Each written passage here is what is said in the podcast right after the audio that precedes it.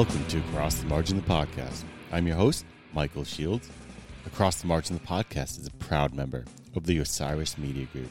Head over to osirispod.com and check out the vast array of arts and culture, and especially music podcasts they have to offer. That is osirispod.com.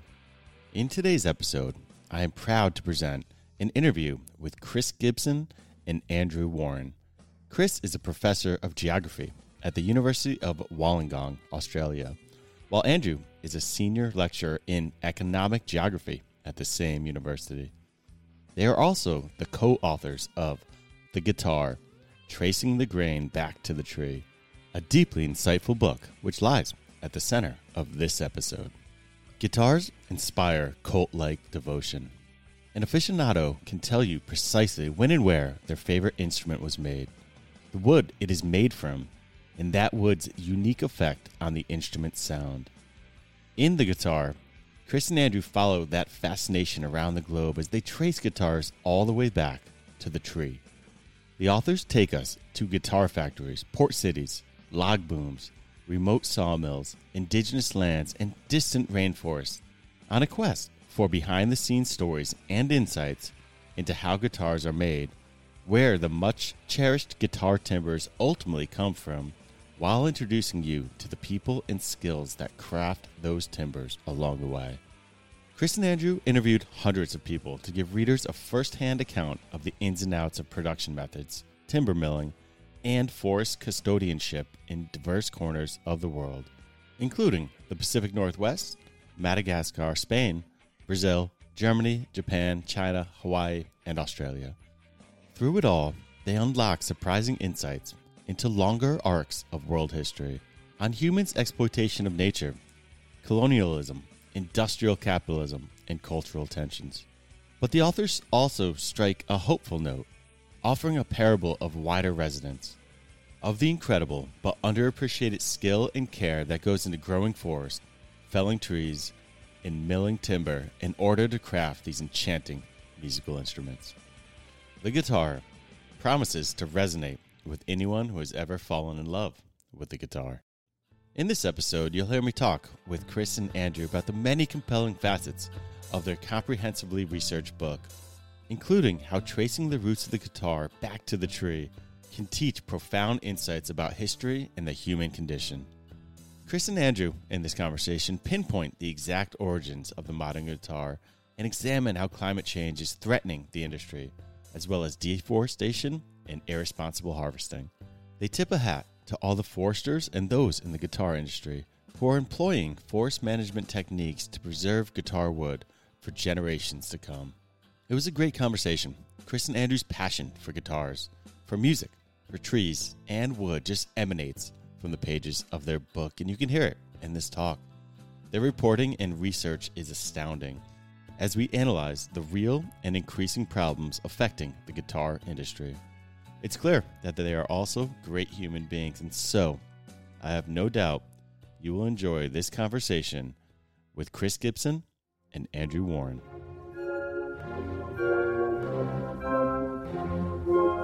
Cross, cross, Across the margin. Across the margin. cross,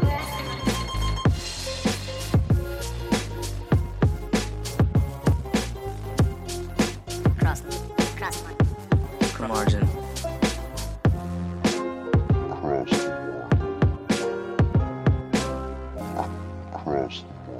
Podcast. So thank you guys. I appreciate it. I was just telling Chris, I I, I love the book. It was um as a as a tree lover. Um, I, I'm actually studied uh, uh forest resource management. I, I practice. Uh, I'm a, a certified arborist actually, but uh, I saw that in your byline. I thought, Yeah. "Uh-oh, we've got an arborist interviewing us. We're in trouble now. Not a chance. you guys obviously know your stuff. And um, you know, just as someone who loves music, I mean, there was a lot of worlds combining that was just so fascinating to me. But um, just to jump right in, why not? The um, what really got me and what I, I was like kind of propelled when reading the book, it was just there was like an adventure we were taking on because I mean, you guys were jumping all over the place. It was we were kind of as readers voyaging with you, you know, to India, Brazil, everywhere around, you know, your native country. And I was wondering just the process of uh how long did this take? Uh, you know, obviously labor of love. What um, how this uh, how this come to be? It's it's pretty impressive. Uh, thanks, Mike. Yeah, it's it. Uh, look, it was a it was an adventure that we didn't necessarily anticipate. We didn't plan all along for it to take six years and take us to just about every continent on the planet. We we started off with much more modest goals. We'd we'd actually previously just finished a book on surfboard making, and Andrew can perhaps talk to that in a minute. But um, Mhm. yeah, it was just one of those things where a, a simple little idea: where does the wooden guitars come from, and um, could we find those trees that spawned into something much bigger than we ever first imagined?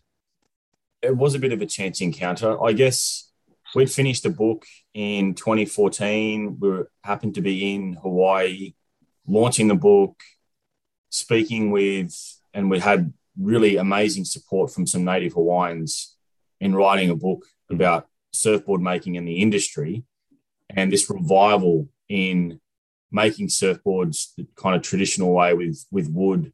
Mm. Um, and that then just started conversations around some of the timbers that were being used in making surfboards, koa, Acacia koa being one of them. Mhm. And that had always has always been a really significant timber for surfboard making and for canoe building as well. And we just got talking to Tom Pohaku Stone was a, the person that really helped us. He had a lot of connections. Um, we knew that Koa was also, of course, using musical instruments. And he just kind of asked us, invited us if we wanted to go and have a look at some trees, kind of go on a, a bit of a, a hunt for, for Koa in the wild. And we kind of jumped at that opportunity and off we went to the big island.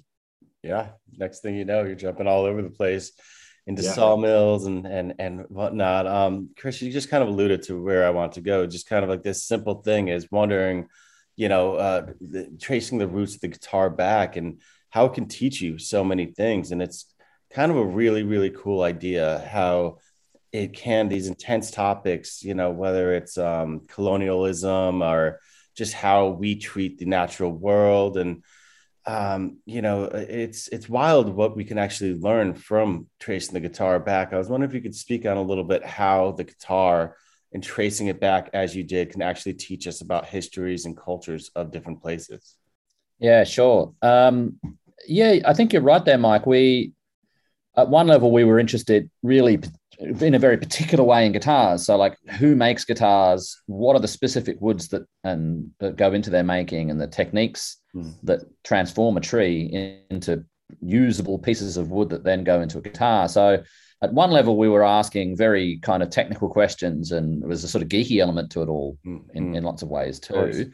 Um, but the more that, that we went to places and um, just listened to people talk really and heard their stories and gained a sense of place, um, whether it be in the Pacific Northwest or in Brazil or um, here in different parts of Australia too, uh, we realized that these sort of humble guitars, these humble pieces of wood, are bound up in much bigger stories. So the the trees that that give rise to guitars, for example, um, typically come from um, uh, moist forests, big trees, old trees, for example, and um, so you inevitably get entangled in these questions around, for example, forest management and the way in which we we steward or or abuse um, forest resources, for example. So it was a little bit like following breadcrumbs into a forest, and as we get in there, we realize that there are these much grander stories and much wider sets of forces at work that um, that shape the world and shape the humble guitar in lots of ways too. So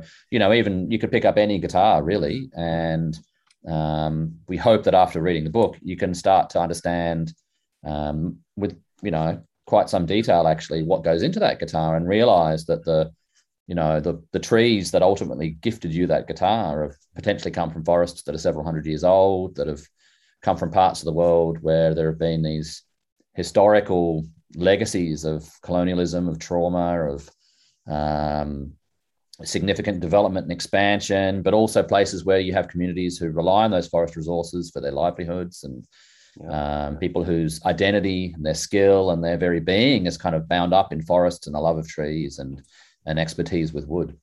Yeah, yeah.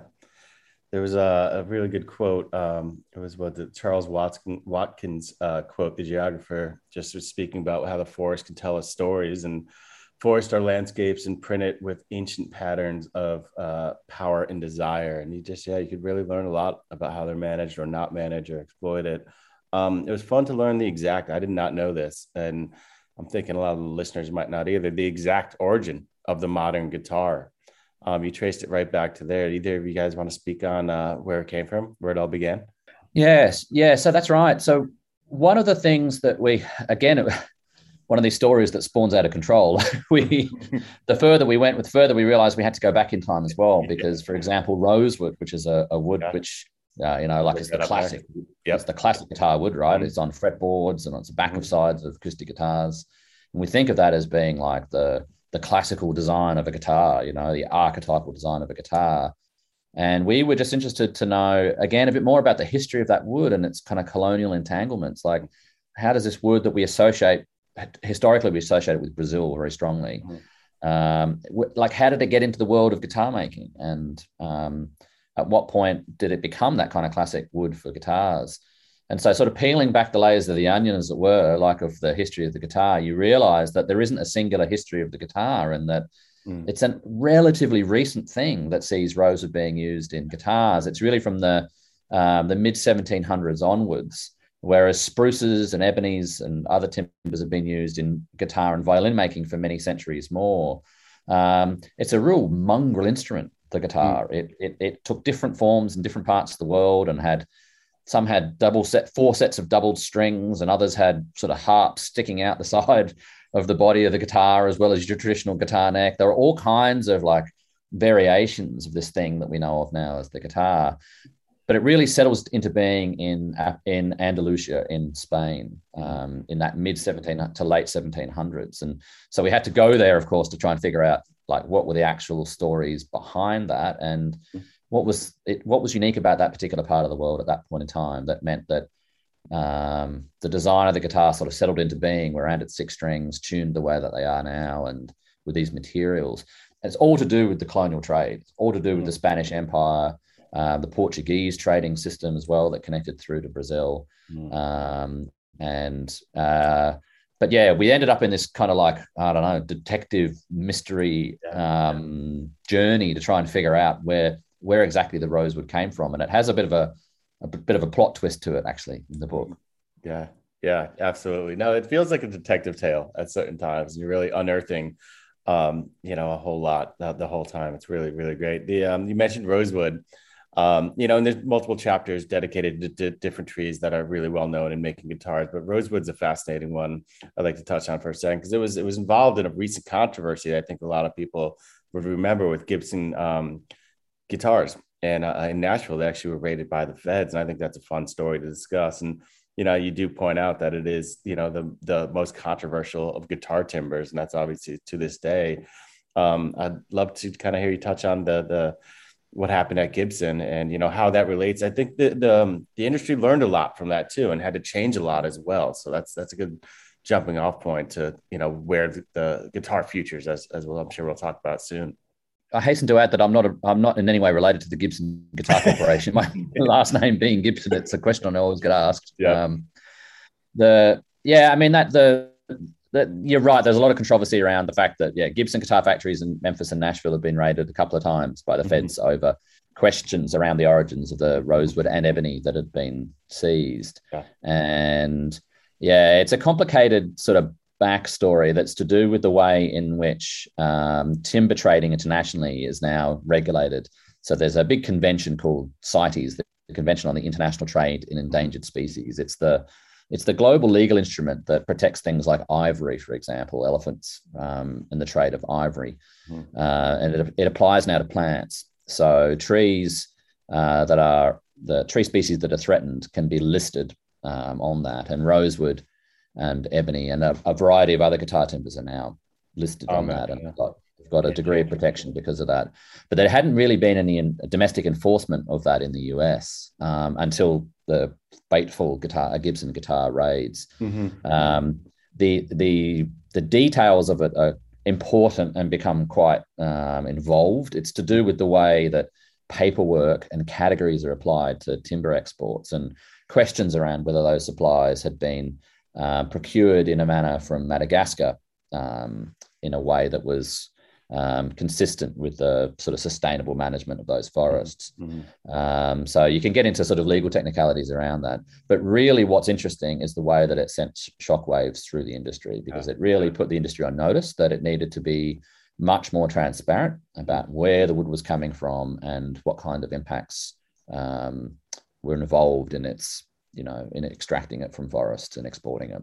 Yeah, yeah, that's great. Yeah, that it, it was towards the end. You really pointed to what what it did um, to shake up the industry. It was it's it sounded needed. It's you know, but I, you know, you do get it. It's frustrating. There's, I mean, a lot of these. It's the, with with guitar makers being um, regulated in the same way that people use a whole lot more. You know, whether it's construction, furniture, paper. You know, I mean, it's. I, I could see the frustration within the industry of dealing with that when they just want a little slice for for something so joyous too. It's really something else.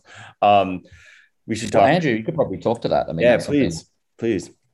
Yeah, and I guess what what the Gibson raids I think did for the industry was obviously bring a, a sense of public awareness, but also it created uh, a role for kind of experts in being able to ensure that that sort of the supply chain, the procurement of timber was legitimate. You know, we're doing things the right way, but also increasingly then, particularly amongst some of the bigger guitar companies and manufacturers, kind of push them to integrate Yeah. into kind of forestry management. Mhm. And I think a lot of important work was done in in skilling up uh, the workforce in kind of understanding a bit more about the timber, where it came from, the conditions under which it grows, Mhm. the need to kind of invest back into thinking about the future and, and the ways in which uh, a supply of, of this resource can be kind of shored up for future generations. And I think that that's really there's a lot of lessons more broadly for society. I think that can come from what the guitar industry is is doing. Yeah, it's pretty awesome. It did. It sto- steered them to actually thinking about where it was sourced more and just you know how that you know needs to be protected in a major way instead of using and taking. It's it's that's pretty cool. Um, have to bring up climate change real quick because that's another game changer facing the industry. Um, I you know I think it's fairly obvious to a lot of people how um, you know drought and higher temperatures can lead to some higher you know more intense uh, uh, fires but um, you know, there's specific instances pointing out uh, pointed out in your book where um, you know certain trees that are used for crafting guitars are you know under threat because of climate change. And I was wondering if you could talk about that a little bit. What how, how climate change is really affecting the industry. It's very important. Uh, look, the, I mean, all forests globally are um, exposed to climate change volatility now increasingly. Um, and really, the story is that it pans out differently for wet temperate forests on the west coast of Canada compared to tropical forests in Madagascar or you Right. know subtropical Queensland where there are guitar trees that grow as well. So there are specific in, specific impacts on all of those places, but in certainly in um, in the Pacific Northwest and in, into the Rockies where a lot of spruce trees grow that are you know guitar trees. Yeah. um, it's this sort of complex interplay of both warmer uh, warmer weather and more there you know as you say forest fire risks are accelerated. Mhm.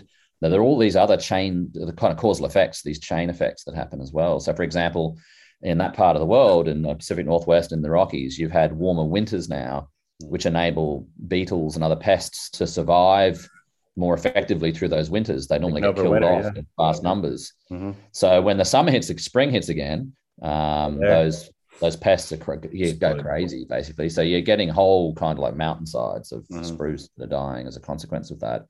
And of course, the the, nat- the so-called natural range of those the habitat of those trees will shift as well latitudinally. Like it, you know, you may find that um, the um, you know the the the best place to grow those trees will will shift around geographically. It'll be further up mountain slopes, or it'll be further you know towards the poles, perhaps Yeah. in different places too. So yeah, it creates a lot of uncertainty for the industry, and I think that you know that combined with this sort of shake up after the Gibson ra- raids has really brought about a mentality in the guitar industry that you can't take the resource for granted.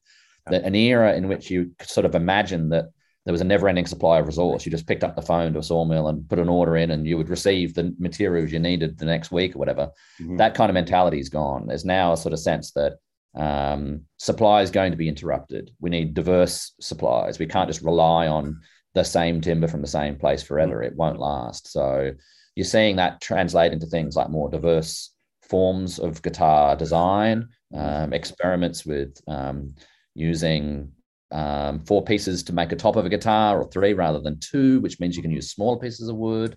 Um, and you're getting sort of, you know, a real trend towards limited releases and special runs of Mhm. Trees or, you know, timber guitars using timber that have come from perhaps rare trees or salvaged trees or these unusual sources. So, yeah, there's a whole kind of mentality change there in that industry. And as, as Andrew says, I think it is actually emblematic of something which we need to comprehend more broadly across society, right? Like um, all of those, we've seen, even seen it with the pandemic, with supply chain interruptions as well. Like you just can't take for granted anymore. I think that um, those smooth sort of supply chains that just we don't even think about that kind of like supply the world with stuff that we need in our lives. Well, that you can't be, they can't be guaranteed anymore. Yeah, it's wild. You're seeing it across every industry. Everyone was kind of fat and happy for a little bit, and things are rolling. And now we're realizing, you know, that we're, you know, kind of riding a little too close to the sun, and, and you know, it's not, it doesn't work that way, and it's it's dangerous. It was, it was really beautiful seeing some of the um, forest management solutions you alluded to a little bit. I mean, just the the um, at Lester Jack and it was uh, David Kirby who were really committed to this idea of preserving forests just for guitars and there was even a, a notice that people in the guitar industry actually using like their private land or ranches close by. There was a lot of forest management solutions, and uh, also um, Rebecca and um, um, And Murray Goodman, yeah. Murray. That was beautiful. The type of forestry they were practicing. Just, I mean, it's, it's very unintrusive, and I mean, he wasn't even bringing forest uh, equipment in there and stuff. So there's there's a lot of uh uh, you know, forest management practices that were really beautiful to see that are playing out in the the guitar industry. And if you want to talk about that for a little bit, I'd love to hear it. Yeah, that's a great question. And I think what we were really encouraged and excited by, Mike, was the fact that there was a lot of this experimentation occurring. Mhm. And it was experimentation in terms of kind of accessing land, in forging partnerships between landholders, guitar companies, forest management people that had that expertise and knowledge of, of how to manage, carefully manage a, you know, a species of trees 50 to 100 years into the future.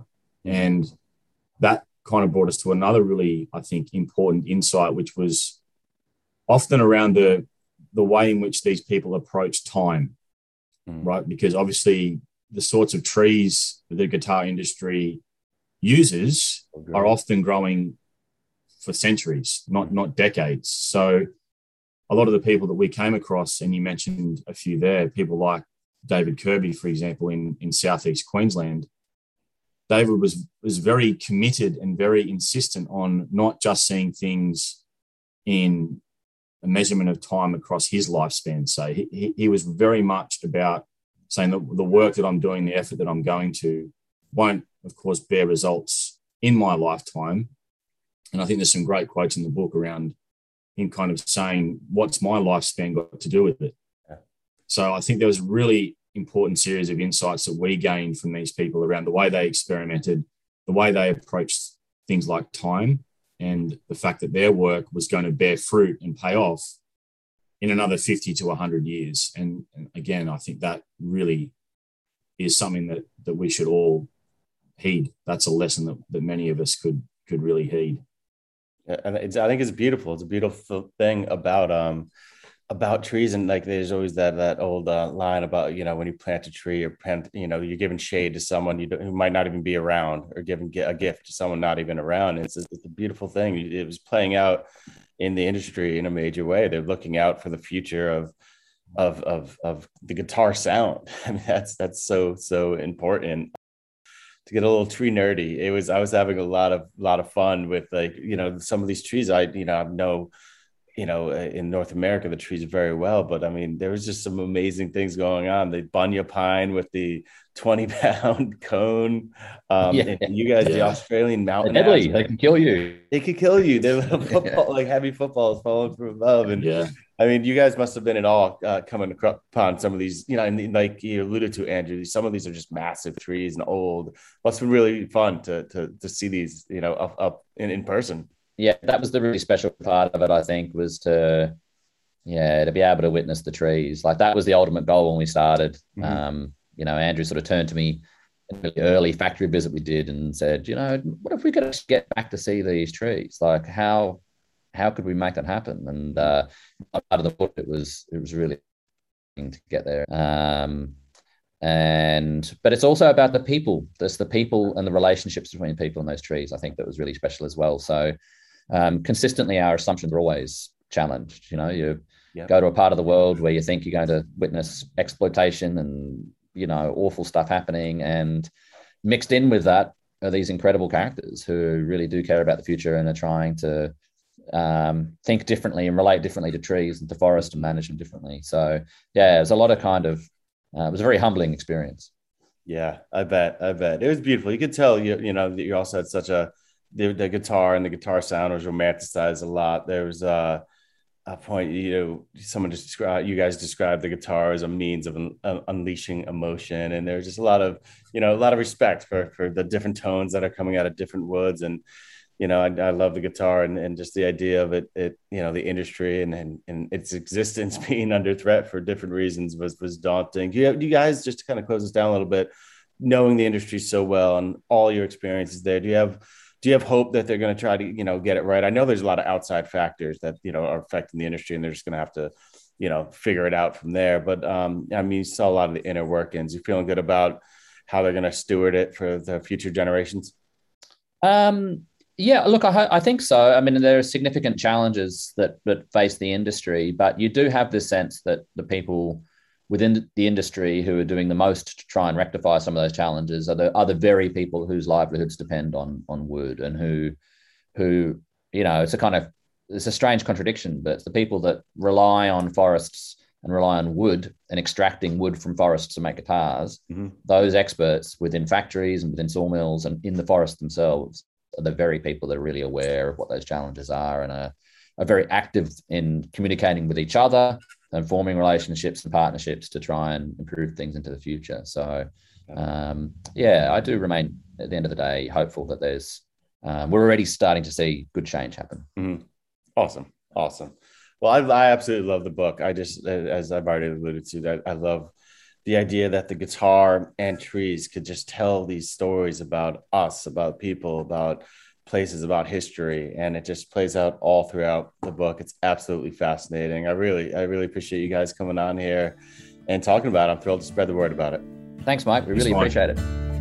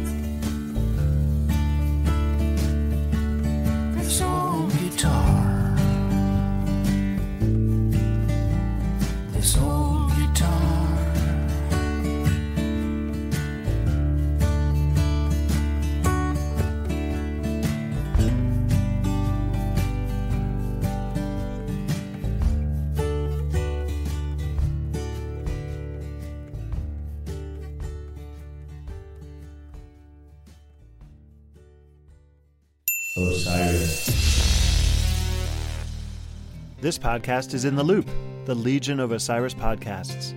Osiris is creating a community that connects people like you with live experiences and podcasts about artists and topics you love. Get in the loop at osirispod.com.